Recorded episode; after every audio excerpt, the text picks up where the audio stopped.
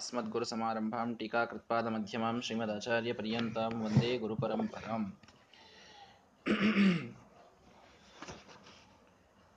ಶ್ರೀಮದಾಚಾರ್ಯರ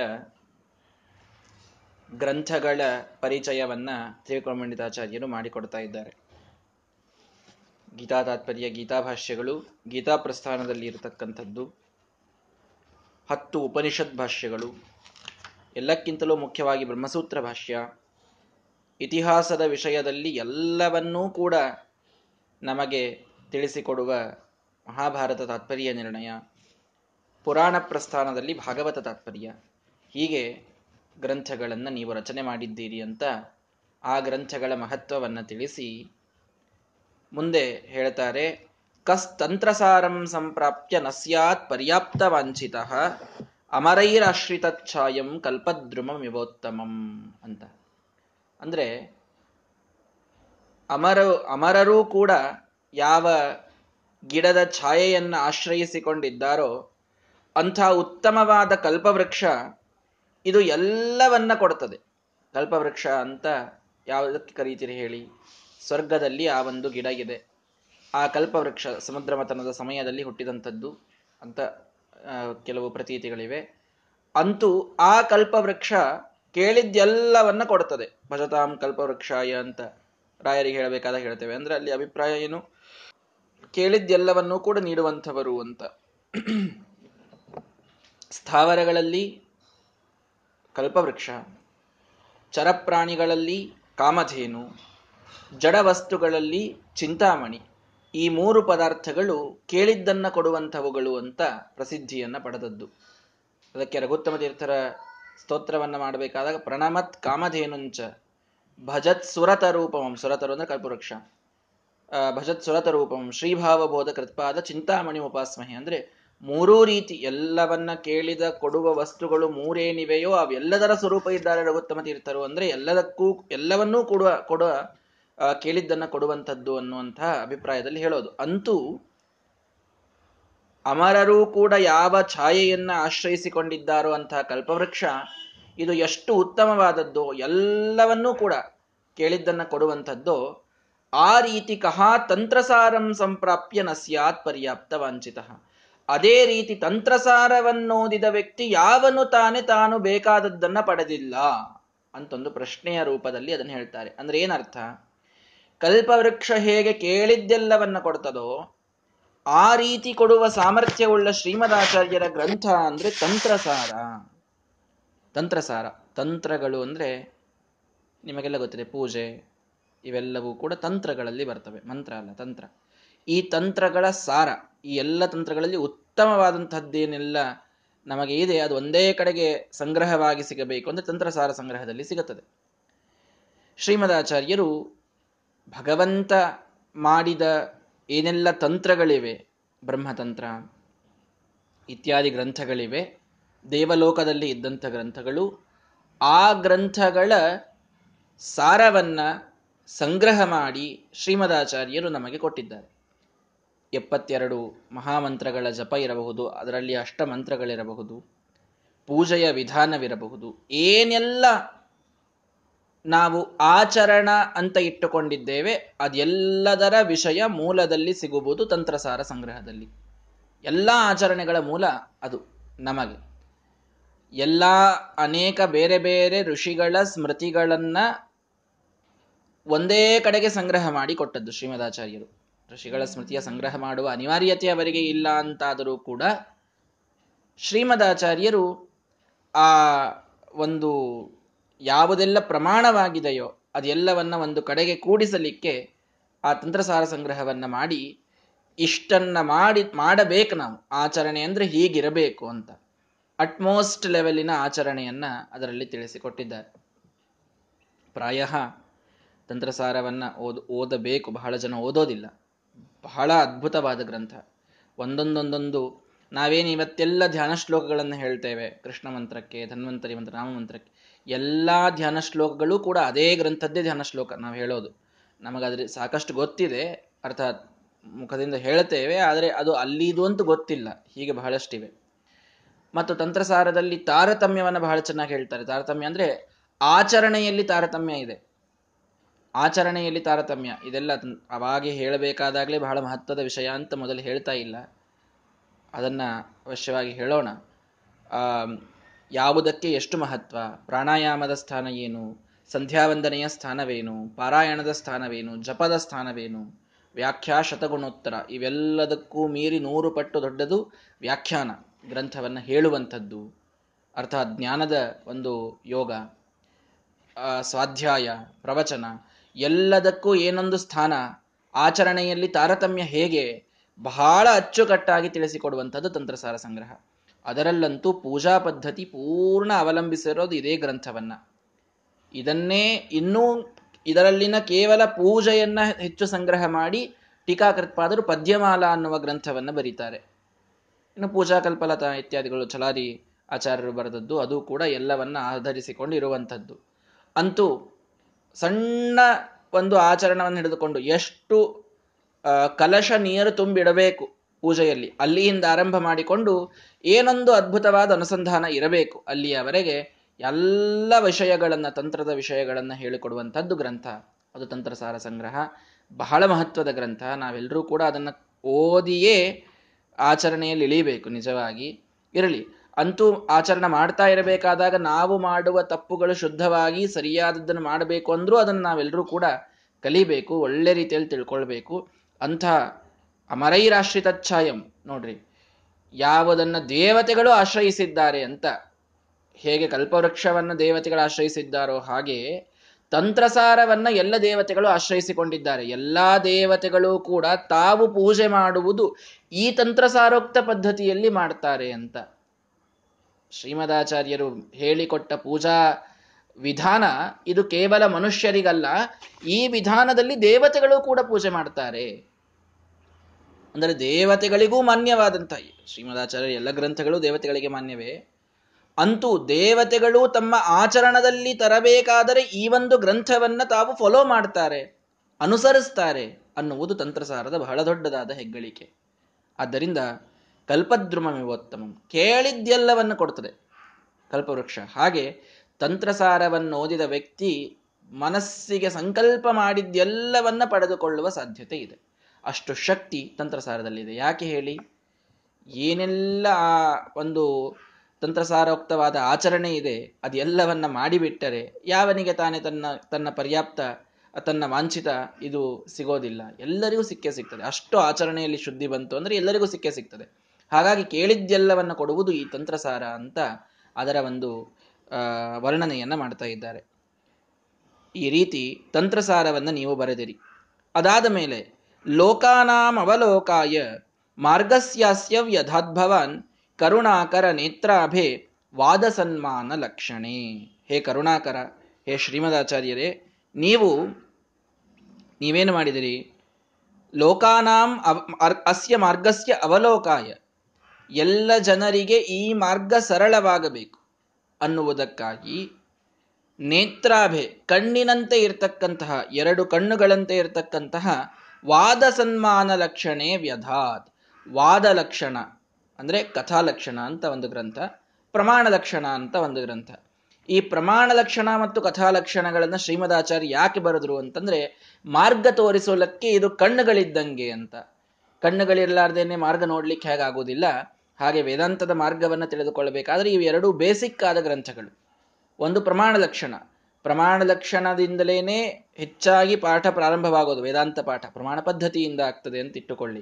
ಪ್ರಮಾಣ ಪದ್ಧತಿಯು ಕೂಡ ಪ್ರಮಾಣ ಲಕ್ಷಣದ ಒಂದು ಸಾರವನ್ನೇ ಟೀಕಾಕೃತ್ಪಾದರು ಹೇಳಿದ್ದು. ಅಂತೂ ಮೂಲ ಪ್ರಮಾಣ ಲಕ್ಷಣ. ಎಷ್ಟು ಪ್ರಮಾಣಗಳಿವೆ? ಪ್ರತ್ಯಕ್ಷ ಹೇಗಿರ್ತದೆ? ಪ್ರತ್ಯಕ್ಷದಲ್ಲಿ ಎಷ್ಟು ವಿಧ ಇದೆ? ಅನುಮಾನ ಹೇಗೆ? ಅನುಮಾನದಲ್ಲಿ ವಿಧ ಏನು? ಅನುಮಾನದ ದೋಷಗಳೇನು? ಆಗಮ ಹೇಗೆ? ಪೌರುಷೇಯ, ಅಪೌರುಷೇಯ? ಎಲ್ಲ ಪ್ರಮಾಣಗಳ ಬಗ್ಗೆ ಏನೆಲ್ಲ ನಿಮಗೆ ಒಂದು ನಾಲೆಜ್ ಬೇಕು ಅಂದ್ರೆ ಪ್ರಮಾಣ ಲಕ್ಷಣ ಓದಬೇಕು. ಅದು ಬೇಸಿಕ್ ಅದು ಓದಿದ ಮೇಲೇನೆ ಮುಂದಿನ ಗ್ರಂಥಗಳನ್ನ ನಾವು ವೇದಾಂತದಲ್ಲಿ ತಿಳಿದುಕೊಳ್ಳಲಿಕ್ಕಾಗುವಂಥದ್ದು ಅದಿಲ್ಲದೆ ಸಾಧ್ಯವಿಲ್ಲ. ಹೀಗಾಗಿ ಪ್ರಮಾಣ ಲಕ್ಷಣ ಬಹಳ ಮಹತ್ವದ ಗ್ರಂಥ, ಬಹಳ ಬೇಸಿಕ್ ಆದ, ಸಣ್ಣದಾದಂತಹ ಗ್ರಂಥ. ಆದರೆ ಬಹಳಷ್ಟು ವಿಷಯಗಳನ್ನು ಅದು ತಿಳಿಸಿಕೊಡುತ್ತದೆ. ಇನ್ನು ಕಥಾಲಕ್ಷಣ ಅನ್ನೋ ಗ್ರಂಥದಲ್ಲಿ ಶ್ರೀಮದಾಚಾರ್ಯರು ಮೂರು ಚರ್ಚೆಗಳಲ್ಲಿ ವಿಧಾನಗಳನ್ನು ಹೇಳ್ತಾರೆ. ಪ್ರಸಂಗ ಬಂದಾಗ ಒಂದು ಸಲ ಪಾಠದಲ್ಲಿ ಹೇಳಿರಬಹುದು ನಾನು. ವಾದ, ಜಲ್ಪ, ವಿತಂಡ ಅಂತ ಮೂರು ವಿಧವಾದ ಚರ್ಚೆಗಳಿವೆ. ವಾದ ಅಂತ ಅನ್ನೋದೇನಿದೆಯಲ್ಲ ಇದು ಗುರು ಶಿಷ್ಯರಲ್ಲಿ ಅಥವಾ ಸ್ನೇಹಿತರಲ್ಲಿ ಹೀಗೆ ನಡೆಯುವಂಥ ಒಂದು ಹೆಲ್ದಿ ಡಿಸ್ಕಷನ್ ಅಂತಂತೀರಿ ಅಂದ್ರೆ ಇಲ್ಲಿ ತತ್ವದ ಒಂದು ನಿಶ್ಚಯ ಆಗಬೇಕು. ಇದು ಮೂಲ ಉದ್ದೇಶ ಇರ್ತದೆ ವಾದಕ್ಕೆ. ಅವರು ಸೋತ್ರೋ, ನಾವು ಗೆದ್ವಿ ನಮಗೊಳ್ಳೆ ಬಹುಮಾನ ಸಿಕ್ತು, ಅವರಿಗೆ ಸಿಗಲಿಲ್ಲ. ಜಯಮಾಲೆಯನ್ನು ನಮಗೆ ಹಾಕಿದ್ರು, ಅವರಿಗೆ ಹಾಕಿ, ಇದ್ಯಾವುದು ಬಹಳ ಮಹತ್ವದಿರುವುದಿಲ್ಲ ತತ್ವದ ನಿಶ್ಚಯ ನಮಗೂ ಆಗಬೇಕು, ಅವರಿಗೂ ಆಗಬೇಕು. ಒಂದು ಒಳ್ಳೆ ಸ್ನೇಹಿತರಲ್ಲಿ, ಗುರು ಶಿಷ್ಯರಲ್ಲಿ ನಡೀತಿರ್ತಕ್ಕಂತಹ ಒಂದು ವಾದ ಚರ್ಚೆ ಏನಿದೆ, ಅದಕ್ಕೆ ವಾದ ಅಂತ ಕರೀತಾರೆ. ವಾದ ಅಂದರೆ ಇದು. ಬಹಳ ಹೆಲ್ದಿಯಾದ ಡಿಸ್ಕಷನ್ ಇರಬೇಕು. ತತ್ವ ನಿಶ್ಚಯವೇ ಅದರ ಮೂಲ ಉದ್ದೇಶವಾಗಿರಬೇಕು. ಇನ್ ಜಲ್ಪ ಅಂತ ಅನ್ನೋದೇನಿದೆಯಲ್ಲ, ಇದು ಪ್ರತಿಸ್ಪರ್ಧಿಗಳಲ್ಲಿ ಕಾಂಪಿಟೇಟಿವ್ ಒಂದು ಎನ್ವಿರಾನ್ಮೆಂಟ್ ಇದ್ದಾಗ, ಆ, ಇಬ್ಬರೂ ಕೂಡ ಸಮಾನವಾದ ಬುದ್ಧಿ ಉಳ್ಳಂತಹ ಇಬ್ಬರು ವಾದಿಗಳು ಬಂದಾಗ, ಅವರಲ್ಲಿ ನಡೆಯೋದು ಜಲ್ಪಕಥಾ ಅಂತ ಕರೀತಾರೆ. ಜಲ್ಪಕಥ ಅಂದ್ರೆ ಅಲ್ಲಿ ಒಬ್ಬರು ಗೆಲ್ಲೋದು, ಒಬ್ಬರು ಸೋಲೋದು ಈ ರೀತಿ ಇರ್ತದೆ. ಅವರು ಗೆದ್ದವರಿಗೊಂದು ಸನ್ಮಾನ, ಬಹುಮಾನದ ಒಂದು ಆಕಾಂಕ್ಷೆಯಲ್ಲಿ ನಡೆಯುವಂತಹ ಒಂದು ಡಿಬೇಟ್ ಏನಿದೆ, ಅದಕ್ಕೆ ಜಲ್ಪ ಅಂತಂತಾರೆ. ಇನ್ನು ಮೂರನೇದು ವಿತಂಡ ಅಂತಿದೆ. ಇದಕ್ಕೆ ಯಾರು ಹೋಗಬಾರದು. ವಿತಂಡ ಅಂತಂತಂದ್ರೆ ಗೆಲ್ಲಿ, ಸೋಲ್ಲಿ, ಏನ್ ಬೇಕಾದ್ದಾಗ್ಲಿ ನಂದೇ ಸರಿ ಅಂತ ಅನ್ನುವಂಥದ್ದು ಇದು ವಿತಂಡ. ಶ್ರೀಮದಾಚಾರ್ಯ ಬಹಳ ಬೈತಾರೆ ಆ ವಾದಕ್ಕೆ. ಅದು ಎಂದೂ ಜೀವನದಲ್ಲಿ ಯಾರ ಜೊತೆನೂ ಮಾಡ ಮಾಡಬಾರದಂಥದ್ದು ವಾದ ಅಂತ ಅಂದ್ರೆ ಸಾತ್ವಿಕರ ಜೊತೆಗೆ ಎಂದಿಗೂ ಕೂಡ ಅಂಥ ವಾದಕ್ಕೆ ಯಾರು ಇಳಿಬಾರದು. ವಿತಂಡವಾದ ವಿತಂಡವಾದ ಅಂತಂದ್ರೆ ಅಲ್ಲಿ ತತ್ವದ ನಿಶ್ಚಯದ ಬಗ್ಗೆಯೂ ಗಮನ ಇರುವುದಿಲ್ಲ. ಅಥವಾ ನಾವು ಗೆಲ್ಬೇಕಿದನ್ನ ಅಂತೂ ಹೊರಟಿರೋದಿಲ್ಲ. ಅಂತೂ ಅವರದು ತಪ್ಪು, ನಮ್ಮದೇ ಸರಿ ಅಂತ ಅದನ್ನು ಹಿಡಿದುಕೊಂಡು, ಪಟ್ಟು ಹಿಡಿದು ಕೂತು ಅದನ್ನೇ ಸಾಧಿಸ್ತಾ ಹೋಗೋದು. ಒಳ್ಳೆ ವಿಚಾರಗಳನ್ನು ತಿಳಿಸಿದರೂ ಒಪ್ಪದೇನೆ ಇರೋದು. ಇದು ವಿತಂಡವಾದ. ಹೀಗೆ ವಾದದಲ್ಲಿ ಮೂರು ವಿಧಗಳು. ವಾದ, ಜಲ್ಪ, ವಿತಂಡ ಅಂತ. ಕಥಾದಲ್ಲಿ ಮೂರು ವಿಧಗಳು. ಇದೆಲ್ಲವನ್ನ ತಿಳಿಸಿಕೊಡುವುದು ಕಥಾಲಕ್ಷಣ ಅನ್ನುವ ಗ್ರಂಥ. ಅಂದ್ರೆ ವಾದ ಹೇಗೆ ಹಾಕಬೇಕು, ಎಂಥವರ ಜೊತೆಗೆ ಹಾಕಬೇಕು ಎಷ್ಟು ಲೆವೆಲ್ಲಿಗೆ ಹಾಕಬೇಕು, ಎಲ್ಲವನ್ನು ಶ್ರೀಮದ್ ಆಚಾರ್ಯ ಬಹಳ ಚೆನ್ನಾಗಿ ತಿಳಿಸ್ಕೊಟ್ಬಿಡ್ತಾರೆ. ಅದು ಬಹುಶಃ ನನಗನ್ನಿಸ್ತದೆ ಜೀವನದಲ್ಲಿ ಕಲಿತ್ವಿ ಅಂತಂತಂದ್ರೆ, ನಾವು ಯಾರ ಜೊತೆನೂ ಜಗಳ ಆಡೋ ಪ್ರಸಂಗ ಬರೋದಿಲ್ಲ ಅಂತ. ಯಾಕೆಂದ್ರೆ ಯಾರಿಗೆ, ಯಾರ ಜೊತೆಗೆ ಎಷ್ಟು ಲೆವೆಲಿಂದ ವಾದ ಹಾಕಬೇಕು ಅಂತ ಬಹಳ ಚೆನ್ನಾಗಿ ತಿಳಿಸ್ಕೊಟ್ಬಿಟ್ಟಿದ್ದಾರೆ ಶ್ರೀಮದಾಚಾರ್ಯರು ಹೀಗಾಗಿ ನಾವು ಎಲ್ಲೂ ತಪ್ಪಲಿಕ್ಕೆ ಸಾಧ್ಯ ಇಲ್ಲ ಅದನ್ನು ಕಲಿತಾಗ. ಆ ರೀತಿ ಇದೆ ಅದು. ಅಂತಹ ಕಥಾ ಲಕ್ಷಣ ಇದು, ಆ ಸಿದ್ಧಾಂತದ ಪ್ರತಿಷ್ಠಾಪನೆಗೆ ಬೇಕಾದದ್ದು, ಬಹಳ ಮೂಲದಲ್ಲಿ ಬೇಕಾದದ್ದು ವಾದ. ವಾದ ಇಲ್ಲದೆ ಸಿದ್ಧಾಂತ ಸ್ಥಾಪನೆ ಆಗುವುದಿಲ್ಲ. ಇದನ್ನು ತಿಳ್ಕೊಳ್ರಿ. ಯಾಕ್ರಿ ವಾದ ಹಾಕಬೇಕು ಅಂದ್ರೆ? ವಾದ ಹಾಕದೇನೆ ನೀವು ನಿಮ್ದು ಸರಿ ಅಂತ ತಿಳಿಸ್ಲಿಕ್ಕೆ ಆಗುದಿಲ್ಲ.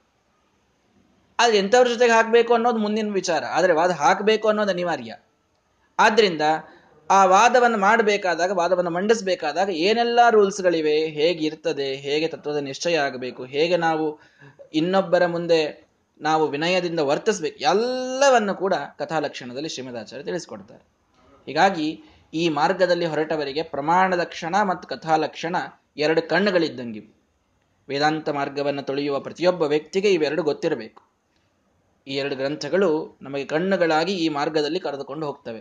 ಹೀಗಾಗಿ ಕಣ್ಣುಗಳನ್ನು ಮನೆಯಲ್ಲಿಟ್ಟು ಬರಲಿಕ್ಕೆ ಹೇಗೆ ಸಾಧ್ಯ ಇಲ್ಲ ಕಣ್ಣುಗಳು ನಮ್ಮ ಜೊತೆಗೇನೆ ಹೇಗಿರಬೇಕು ಹಾಗೆ ಪ್ರಮಾಣ ಲಕ್ಷಣ ಕಥಾಲಕ್ಷಣಗಳ ಜ್ಞಾನ ಸದಾ ಜೊತೆಯಲ್ಲಿರಬೇಕು. ಆವಾಗ ಮುಂದಿನ ಗ್ರಂಥಗಳಲ್ಲಿ ಗತಿ ಸಿಗುತ್ತದೆ, ಇಲ್ಲದಿದ್ದರೆ ಸಿಗುವುದಿಲ್ಲ. ಅಂತಹ ಮಹತ್ವದ ಗ್ರಂಥಗಳು, ಸಣ್ಣದಾದರೂ ಬಹಳ ಮಹತ್ವದ ಗ್ರಂಥಗಳು ಕಥಾಲಕ್ಷಣ ಮತ್ತು ಪ್ರಮಾಣ ಲಕ್ಷಣ ಅನ್ನುವಂಥದ್ದು. ಇವುಗಳನ್ನು ಹೇಳಿ ಮುಂದೆ ಹೇಳ್ತಾರೆ, ಏಕಾಕಿ ಕಿಲ ಯಶ್ಚಕ್ರೆ ಪದಂ ಮೌಲಿಷು ವಿದ್ವಿಷಾಂ ತತ್ವನಿರ್ಣಯ ಪಾರ್ಥೋಯಂ ಕೇನನಾಮನ ಪೂಜ್ಯತೆ ಅಂತ ಬಹಳ ಮಹತ್ವದ ಗ್ರಂಥ. ಹತ್ತು ಪ್ರಕರಣ ಗ್ರಂಥಗಳು ಅಂತಿವೆ, ಶ್ರೀಮದಾಚಾರ್ಯರು ದಶ ಪ್ರಕರಣ ಅಂತ. ಪ್ರಕರಣ ಅಂದ್ರೆ ಏನು ಅಂತ ತಿಳ್ಕೊಳ್ರಿ. ಪ್ರಕರಣ ಅಂತಂದ್ರೆ ಅದರ ಡೆಫಿನಿಷನ್ ಕೂಡ ಹೇಳ್ತಾರೆ.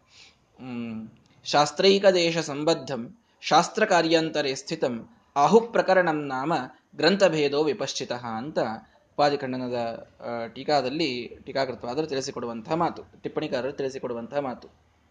ಅಲ್ಲಿ ಏನು ಬರ್ತದೆ ಅಂತಂದ್ರೆ, ಆ, ಪ್ರಕರಣ ಅಂತಂತಂದ್ರೆ ಶಾಸ್ತ್ರೈಕ ದೇಶ ಸಂಬದ್ಧಂ, ಶಾಸ್ತ್ರದ ಒಂದು ವಿಚಾರದ ಬಗ್ಗೆ ಅದು ಮಾತಾಡ್ತಾ ಇರ್ತದೆ. ಪೂರ್ಣ ಮಾತಾಡೋದಿಲ್ಲ. ಒಂದು ವಿಚಾರ ತೆಗೆದುಕೊಳ್ತದೆ. ಶಾಸ್ತ್ರ ಕಾರ್ಯ ಕಾರ್ಯಾಂತರೇ ಸ್ಥಿತಂ. ಶಾಸ್ತ್ರದ ಕಾರ್ಯ ಎರಡು. ಒಂದು ಪರಮತವನ್ನು ನಿರಾಕರಣ ಮಾಡೋದು, ಇನ್ನೊಂದು ಸ್ವಮತದ ಸ್ಥಾಪನೆಯನ್ನು ಮಾಡೋದು. ಇವು ಎರಡರಲ್ಲಿ ಒಂದು ಮಾಡ್ತಿರ್ತದೆ ಅದು, ಯಾವಾಗಲೂ ಪ್ರಕರಣ. ಹೆಚ್ಚಾಗಿ ಪರ ಮತ ನಿರಾಕರಣವನ್ನು ಮಾಡ್ತಾ ಇರ್ತದೆ ಪ್ರಕರಣ ಗ್ರಂಥಗಳು. ಅದರಲ್ಲಿ ಒಂದು ವಿಚಾರವನ್ನು ತೆಗೆದುಕೊಂಡು ಅವರ ಗ್ರಂಥದಲ್ಲಿ ಬರುವ ವಿಷ ವಿಷ, ವಿಷಯವನ್ನು ತೆಗೆದುಕೊಂಡು ಅದನ್ನು ಖಂಡನ ಮಾಡುವಂಥದ್ದು. ಮಾಯಾವಾದ ಖಂಡನ, ಉಪಾಧಿ ಖಂಡನ, ಮಿಥ್ಯಾತ್ವಾನುಮಾನ ಖಂಡನ, ಹೀಗೆಲ್ಲ ಪ್ರಕರಣ ಗ್ರಂಥಗಳು ಸಾಕಷ್ಟಿವೆ. ಹತ್ತು ಪ್ರಕರಣ ಗ್ರಂಥಗಳಿವೆ. ಶ್ರೀಮದಾಚಾರ್ಯ ಬರೆದದ್ದು ಹತ್ತು ಪ್ರಕರಣ ಗ್ರಂಥಗಳು. ಈ ಹತ್ತು ಪ್ರಕರಣ ಗ್ರಂಥಗಳಲ್ಲಿ ಕೊನೆಯದು, ಹತ್ತನೇದ್ದು ಎಲ್ಲಕ್ಕಿಂತ ಉತ್ತಮವಾದದ್ದು ತತ್ವ ನಿರ್ಣಯ, ವಿಷ್ಣು ತತ್ವ ನಿರ್ಣಯ ಅನ್ನುವಂಥ ಗ್ರಂಥ. ಈ ವಿಷ್ಣು ತತ್ವ ನಿರ್ಣಯವನ್ನು ವರ್ಣಿಸಬೇಕಾದ ತ್ರಿಕೋಮಣಿತಾಚಾರ್ಯ ಹೇಳ್ತಾರೆ, ತತ್ವ ನಿರ್ಣಯ ಪಾರ್ಥೋ ಎಂ ಕೇನ ನಾಮ ನ ಪೂಜ್ಯತೆ. ಪಾರ್ಥ ಅಂದ್ರೆ ಅರ್ಜುನ. ಅರ್ಜುನ ಇದ್ದಂಗೆ ಇದೆ ಇದು ತತ್ವ ನಿರ್ಣಯ ಅಂತ. ಯಾಕೆ? ಏಕಾಕೀಕಿಲ ಯಶ್ಚಕ್ರೆ ಪದಂ ಮೌಲಿಷು ವಿದ್ವಿಷಂ. ಉತ್ತರ ಗೋಗ್ರಹಣದ ಸಂದರ್ಭದಲ್ಲಿ ವಿರಾಟ್ ವಿರಾಟ್ ನಗರನ, ವಿರಾಟ ರಾಜನ ನಗರಕ್ಕೆ ಅಲ್ಲಿ ಪಾಂಡವರಿರಬಹುದು ಅನ್ನುವ ಸುಳಿವು ಸಿಕ್ಕಾಗ, ಉತ್ತರ ದಿಕ್ಕಿನ ಎಲ್ಲ ಗೋವುಗಳನ್ನು ಅಪಹರಿಸಿಕೊಂಡು ದುರ್ಯೋಧನಾದಿಗಳ ಪ್ರಯತ್ನವನ್ನು ಮಾಡಿದಾಗ ಉತ್ತರ ಕುಮಾರನನ್ನ ಮುಂದಿಟ್ಟುಕೊಂಡು ಬೃಹನ್ನಳೆಯಾಗಿದ್ದಂತಹ ಅರ್ಜುನ ತಾನೊಬ್ಬನೇ ಎಲ್ಲ ಬಂದಂತಹ ಸೈನಿಕರು ಮತ್ತು ಸೇನಾಧಿಪತಿಗಳು ಅತಿರಥರು, ಮಹಾರಥರು, ಪ್ರತಿಯೊಬ್ಬರ ಜೊತೆಗೆ ತಾನೊಬ್ಬನೇ ಯುದ್ಧ ಆಡಿ ಅವರನ್ನೆಲ್ಲ ಓಡಿಸ್ತಾನೆ. ಆ ಉತ್ತರ ಗ್ರಹಣದ ಸಂದರ್ಭ ಬಹಳ ರೋಚಕವಾಗಿ ಬರುತ್ತದೆ ಮಹಾಭಾರತದಲ್ಲಿ. ಪಾರ್ಥ ತಾನೊಬ್ಬನೇ ಎಲ್ಲ ಬಂದಂತಹ ಸೇನೆಯನ್ನು ಓಡಿಸ್ತಾನೆ. ಭಾರಿ ಅದ್ಭುತವಾದಂತಹ ಯುದ್ಧದ ಪ್ರದರ್ಶನವನ್ನು ಮಾಡುತ್ತಾನೆ ಪಾರ್ಥ ಅಲ್ಲಿ. ಹೀಗಾಗಿ ತತ್ವ ನಿರ್ಣಯ ಅನ್ನುವುದು ಅರ್ಜುನ ಇದ್ದಂಗೆ ಇದೆ ಇದು. ಯಾಕೆ ಅಂದ್ರೆ ಒಂದೇ ಒಂದು ಗ್ರಂಥ ಎಲ್ಲಾ ವಾದಿಗಳ ತಲೆಯೇರಿ ಕುಣಿಯುವಂತಹ ಗ್ರಂಥ. ಪದಂ ಮೌಲಿಷು ವಿದ್ವಿಷಂ. ಅವರ ತಲೆಯನ್ನ ಮೆಟ್ಟಿ ನಿಂತಹ ಗ್ರಂಥ ಇದು ಅಂತ. ಏಕಾಕಿ ಕಿಲ ಒಂದೇ ಇದ್ರೂ ಕೂಡ ಎಲ್ಲಾ ವಾದಗಳನ್ನು ತೆಗೆದುಕೊಂಡಿದೆ. ಇಂಥವಾದ ತತ್ವ ನಿರ್ಣಯದಲ್ಲಿ ಇಲ್ಲ ಅಂತಿಲ್ಲ. ಅದಕ್ಕೆ ಅಣುಸುಧಾ ಅಂತ ಹೆಸರು ಶ್ರೀಮದಾಚಾರ್ಯರು ಬರೆದ ತತ್ವ ನಿರ್ಣಯಕ್ಕೆ ಅದರ ತತ್ವ ನಿರ್ಣಯ ಟೀಕಾ ಅಂತ ಬರೆದಿದ್ದಾರೆ. ಆ ತತ್ವ ನಿರ್ಣಯ ಟೀಕೆಗೆ ಅಣುಸುಧಾ ಅಂತ ಕರೀತಾರೆ. ಅಣುಸುಧಾ ಅಂದ್ರೆ ಸುಧಾದ ಮೀನಿಯೇಚರ್ ಇದು ಅಂತ. ಸುಧಾದಲ್ಲಿ ಹೇಗೆ ಎಲ್ಲಾ ವಿಷಯಗಳು ಆಕರ ಅಂತ ಕರೆದು ಬಿಡ್ತೇವೆ ಅಂದ್ರೆ ಅದರೊಳಗೆ ಇರ್ಲಾರ್ದ ವಿಷಯನೇ ಇಲ್ಲ. ಎಲ್ಲಾ ವಿಷಯಗಳನ್ನು ತೆಗೆದುಕೊಂಡು ವಾದ ಹಾಕಿಬಿಟ್ಟಿದ್ದಾರೆ ಅದರಲ್ಲಿ ಅಂತ. ಆ ರೀತಿ ತತ್ವ ನಿರ್ಣಯದಲ್ಲಿ ಅದನ್ನೆಲ್ಲ ಸ್ಯಾಂಪಲ್ ಕೊಟ್ಟದ್ದು ತತ್ವ ನಿರ್ಣಯದೊಳಗೆ ಈ ತತ್ವ ನಿರ್ಣಯದ್ದೇ ಪೂರ್ಣ ವಿಸ್ತೃತ ಭಾಗವಾಗಿ ಮುಂದೆ ಸುಧಾದಲ್ಲಿ ಅನೇಕ ವಾದಗಳು ಬರ್ತವೆ. ಆದರೆ ಅದೆಲ್ಲದರ ಒಂದು ರೀತಿ ಸ್ವಲ್ಪ ಸ್ವಲ್ಪ ಸ್ವಲ್ಪ ಅದರ ಸ್ಯಾಂಪಲ್ಗಳು ತತ್ವ ನಿರ್ಣಯದಲ್ಲಿ ನಮಗೆ ನೋಡ್ಲಿಕ್ಕೆ ಸಿಗ್ತವೆ. ಎಲ್ಲ ವಾದಿಗಳನ್ನು ತೆಗೆದುಕೊಂಡಿದ್ದಾರೆ. ಯಾರನ್ನೂ ಬಿಟ್ಟಿಲ್ಲ. ತತ್ವ ನಿರ್ಣಯ ಪ್ರಾರಂಭ ಆಗೋದೇ ನಾಸ್ತಿಕವಾದದೊಂದಿಗೆ. ನಾಸ್ತಿಕರ ಜೊತೆಗೆ ವಾದ ಹಾಕ್ತಾರೆ. ಅವರ ಖಂಡನೆಯನ್ನು ಮಾಡ್ತಾರೆ. ಅದಾದ ಮೇಲೆ ಬೌದ್ಧ ಜೈನರ ಜೊತೆಗೆ ಇದೆ. ಅದಾದ ಮೇಲೆ ಮೀಮಾಂಸಕರ ಜೊತೆಗೆ ಇದೆ ಸಿದ್ಧೆ ವ್ಯುತ್ಪತ್ತಿ ಅನ್ನುವಂತಹ ವಿಷಯದಲ್ಲಿ. ಇನ್ನು ವೈಶೇಷಿಕರ ಜೊತೆಗೆ ಪ್ರಾಮಾಣ್ಯ ಸದಸ್ಯದಲ್ಲಿ ಇದೆ. ಇನ್ನು ಬೇರೆ ಬೇರೆ ಗ್ರ ಮತ್ತೆ ಶಾಕ್ತರು, ಸೌರರು ಇವರೆಲ್ಲರ ಬಗ್ಗೆ ಸರ್ವ ಭಗವಂತನ ಸರ್ವೋತ್ತಮತ್ವದ ಸ್ಥಾಪನೆಯನ್ನು ಮಾಡುವಲ್ಲಿ ವೇದಗಳ ಒಂದಿಷ್ಟು ಪ್ರಾಮಾಣ್ಯಗಳ ನಿರ್ಣಯವನ್ನು ಮಾಡುತ್ತಾರೆ.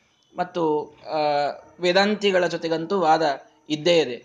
ಹೀಗೆ ಒಂದೊಳ್ಳೆ ಸಾವಿರ ಪುಟದ ದೊಡ್ಡ ಪುಸ್ತಕ ಅದು ತತ್ವನಿರ್ಣಯ ಅಂತನ್ನೋದು ಆ, ಅಂದ್ರೆ ಶ್ರೀಮದಾಚಾರ್ಯರಿಗೆ ಟೀಕಾಕೃತ್ಪಾದರು ಬರೆದ ಟೀಕೆ, ಟಿಪ್ಪಣಿ ಎಲ್ಲವನ್ನ ಹಿಡಿದು.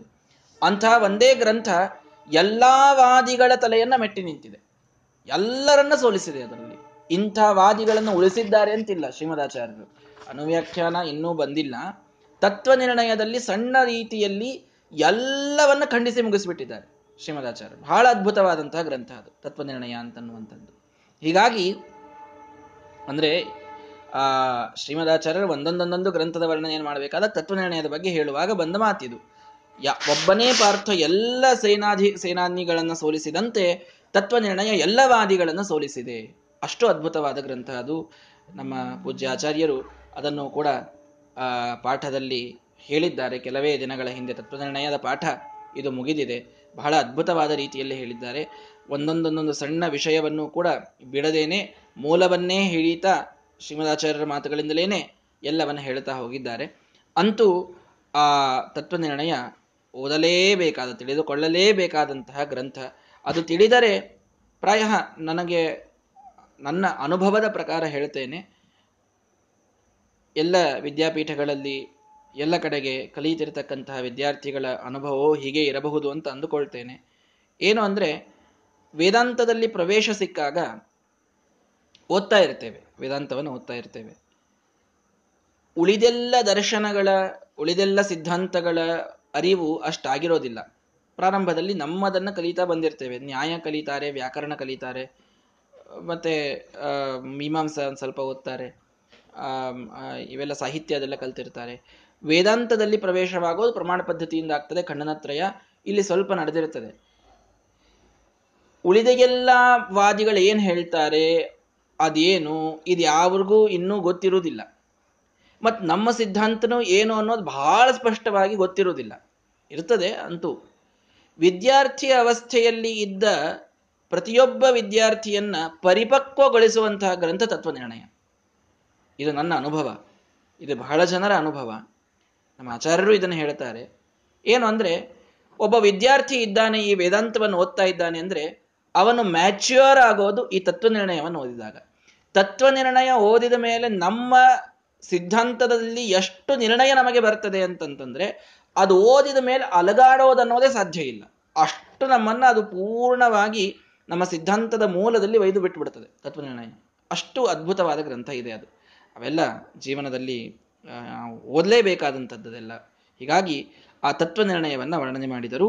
ಇದಾದ ಮೇಲೆ ವಾದಾದಯ ಪ್ರಕರಣ ಸ್ಫುಲಿಂಗಾ ತನವಪ್ಯಲಂ ವಿಪಕ್ಷ ಕಕ್ಷಂ ಕ್ಷಿಣ್ವಂತಿ ಮಾರುತೇನ ತ್ವಯೇರಿತಾ ವಾದ್ಯ, ವಾದಾದಿಗಳು, ಅಂದರೆ ಸಣ್ಣ ಸಣ್ಣ ಗ್ರಂಥಗಳಿವೆ. ತತ್ವೋದ್ಯೋತ ಮತ್ತು ತತ್ವ ಸಂಖ್ಯಾನ ಮೊದಲಾದಂತಹ ಸಣ್ಣ ಸಣ್ಣ ಸಣ್ಣ ಸಣ್ಣ ಗ್ರಂಥಗಳಿವೆ.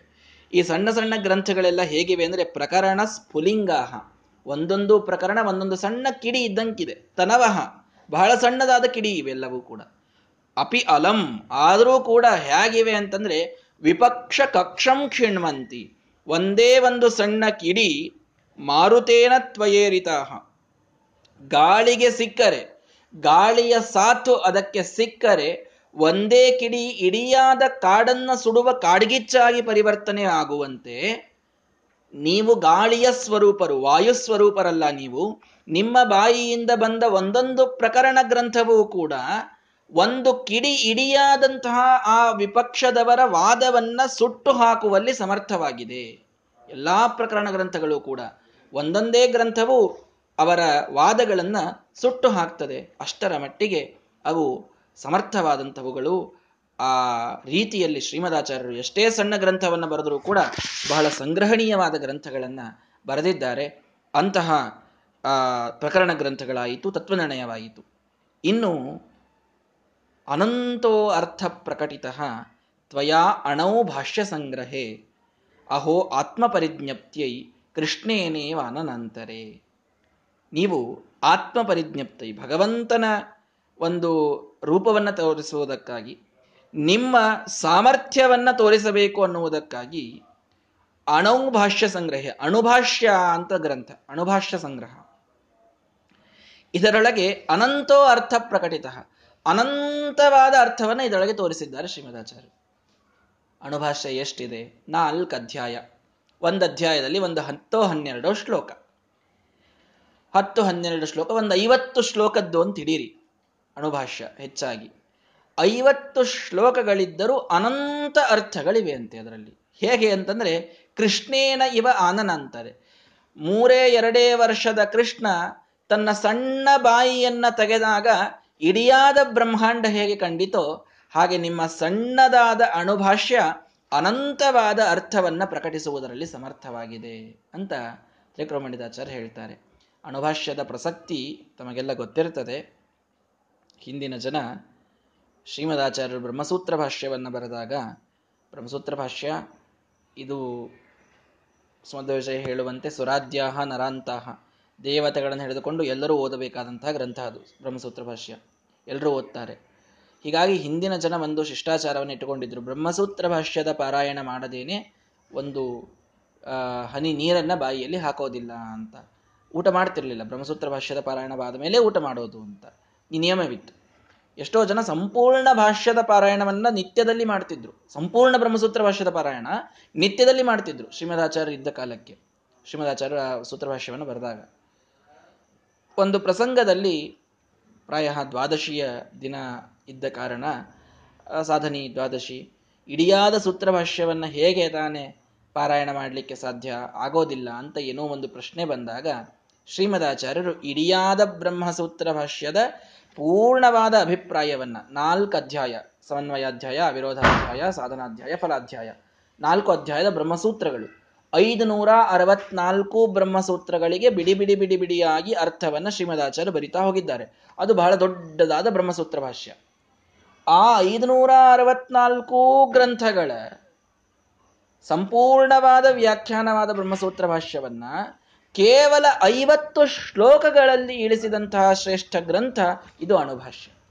ನೋಡಿ, ಸಾರವನ್ನ ತೆಗೆಯೋದು ಅನ್ನುವುದರಲ್ಲಿ ಎಷ್ಟು ಸಾಮರ್ಥ್ಯ ಶ್ರೀಮದಾಚಾರ್ಯಗಿದೆ ಅನ್ನೋದನ್ನು ತೋರಿಸಿದ್ದೇ ಈ ಅಣುಭಾಷ್ಯದಲ್ಲಿ ಅಂತ. ಸಣ್ಣ ಸಣ್ಣ ಸಣ್ಣ ವಾಕ್ಯ ಇದೆ.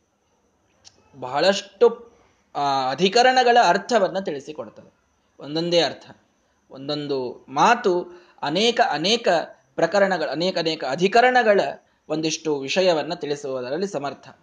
ಹಾಗೆ ಈ ಅಣುಭಾಷ್ಯ ಹೇಗಾಯಿತಿದು ಅಂದ್ರೆ ಪುಟ್ಟ ಬಾಯಿಯಲ್ಲಿ ಸಮಗ್ರ ಬ್ರಹ್ಮಾಂಡವನ್ನ ಕೃಷ್ಣ ತೋರಿಸಿದಂತೆ ಸಣ್ಣದಾದ ಈ ಗ್ರಂಥ ಅನಂತವಾದ ಇಡಿಯಾದ ಬ್ರಹ್ಮಸೂತ್ರಗಳ ಅರ್ಥವನ್ನು ತಿಳಿಸಿಕೊಡುವುದರಲ್ಲಿ ಸಮರ್ಥ. ಅಷ್ಟು ಮಹತ್ವದ ಗ್ರಂಥ ಇದು ಅಣುಭಾಷ್ಯ. ಇವತ್ತಿಗೂ ಕೂಡ ಎಲ್ಲರೂ ಶಿಷ್ಟಾಚಾರವನ್ನು ಇಟ್ಟುಕೊಂಡವರಿದ್ದಾರೆ ಅಣುಭಾಷ್ಯದ ಒಂದಧ್ಯಾಯವನ್ನಾದರೂ ಪಾರಾಯಣ ಮಾಡಿಯೇನೇ ಊಟ ಮಾಡೋದು. ಸಮಗ್ರ ಅಣುಭಾಷ್ಯದ ಪಾರಾಯಣವನ್ನು ಬಹಳ ಜನ ಮಾಡ್ತಾರೆ. ಒಂದಧ್ಯಾಯವನ್ನಂತೂ ಮಿನಿಮಮ್ ಪಾರಾಯಣ ಮಾಡ್ತಾರೆ. ಮಾಡಲೇಬೇಕು ಎಲ್ಲರೂ ಕೂಡ. ಅಣುಭಾಷ್ಯದ ಪಾರಾಯಣವನ್ನು ಬಿಡುವಂತಿಲ್ಲ. ಪಾಪ ಬ್ರಹ್ಮಸೂತ್ರ ಭಾಷ್ಯ ಆಗಲಿಲ್ಲ ಅಂತ ನಮ್ಮ ಸಲುವಾಗಿ ಶ್ರೀಮದ್ ಆಚಾರ್ಯರು ಐವತ್ತು ಶ್ಲೋಕದಲ್ಲಿ ಇಡೀ ಬ್ರಹ್ಮಸೂತ್ರಗಳನ್ನು ಒಂದು ಕಡೆಗೆ ತಂದು ಅಣುಭಾಷ್ಯ ಬರೆದಾಗ ಅದರದ್ದು ಒಂದು ಅಧ್ಯಾಯ ಅಂತೆ ನಾವು ಇಟ್ಟುಕೊಂಡಾಗೂ ಪಾರಾಯಣ ಮಾಡ್ಲಿಕ್ಕೆ ಆಗಲಿಲ್ಲ ಅಂತಂದ್ರೆ ಇದು ಬಹಳ ಒಂದು ರೀತಿಯಲ್ಲಿ ನಾವು ಎಲ್ಲ ಸದಾಚಾರದಲ್ಲಿ ನಾವು ಬರದಂತಾಗಿ ಬಿಡುತ್ತೇವೆ. ಆದ್ದರಿಂದ ಅಣುಭಾಷ್ಯ ಎಲ್ಲರಿಂದಲೂ ಪಾರಾಯಣಕ್ಕೆ ಯೋಗ್ಯವಾದಂತಹ, ಅದ್ಭುತವಾದಂತಹ ಗ್ರಂಥ. ಆ, ಅರ್ಥವನ್ನು ತಿಳಿದುಕೊಂಡು ಅನ್ನೋದು ಬಹಳ ಉತ್ತಮ, ಅದು ಬಹಳ ಕಷ್ಟ. ಅಂತೂ ಅದರ ಪಾರಾಯಣವನ್ನು ಮುಖ್ಯವಾಗಿ ಎಲ್ಲರೂ ಮಾಡಬೇಕು.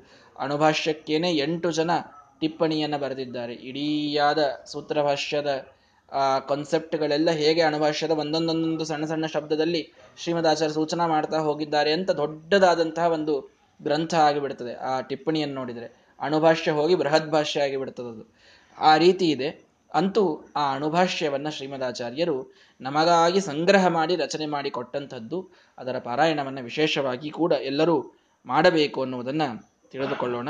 ಹೀಗೆ ಆ ಪ್ರಕರಣ ಗ್ರಂಥಗಳಲ್ಲಿ ತತ್ವನಿರ್ಣಯ ತತ್ವದ್ಯೋತಾದಿ ಸಣ್ಣ ಸಣ್ಣ ಕಿಡಿಗಳಂತೆ ಇರತಕ್ಕಂತಹ ಉಳಿದ ಪ್ರಕರಣ ಗ್ರಂಥಗಳು, ಆಮೇಲೆ ವಾದಲಕ್ಷಣ, ಅಂದರೆ ಕಥಾಲಕ್ಷಣ ಪ್ರಮಾಣ ಲಕ್ಷಣ ತಂತ್ರಸಾರ ಹಾಗೂ ಅನುಭಾಷ್ಯ, ಇಷ್ಟು ಗ್ರಂಥಗಳ ಒಂದು ಪರಿಚಯವನ್ನ ಇಲ್ಲಿ ಮಾಡಿಕೊಟ್ಟಿದ್ದಾರೆ. ಇನ್ನೂ ಒಂದು ಕೆಲವು ಮಾತ್ರ ಗ್ರಂಥಗಳು ಉಳಿದಿವೆ. ನಾಳೆಯ ದಿನ ಅದನ್ನು ನೋಡೋಣ.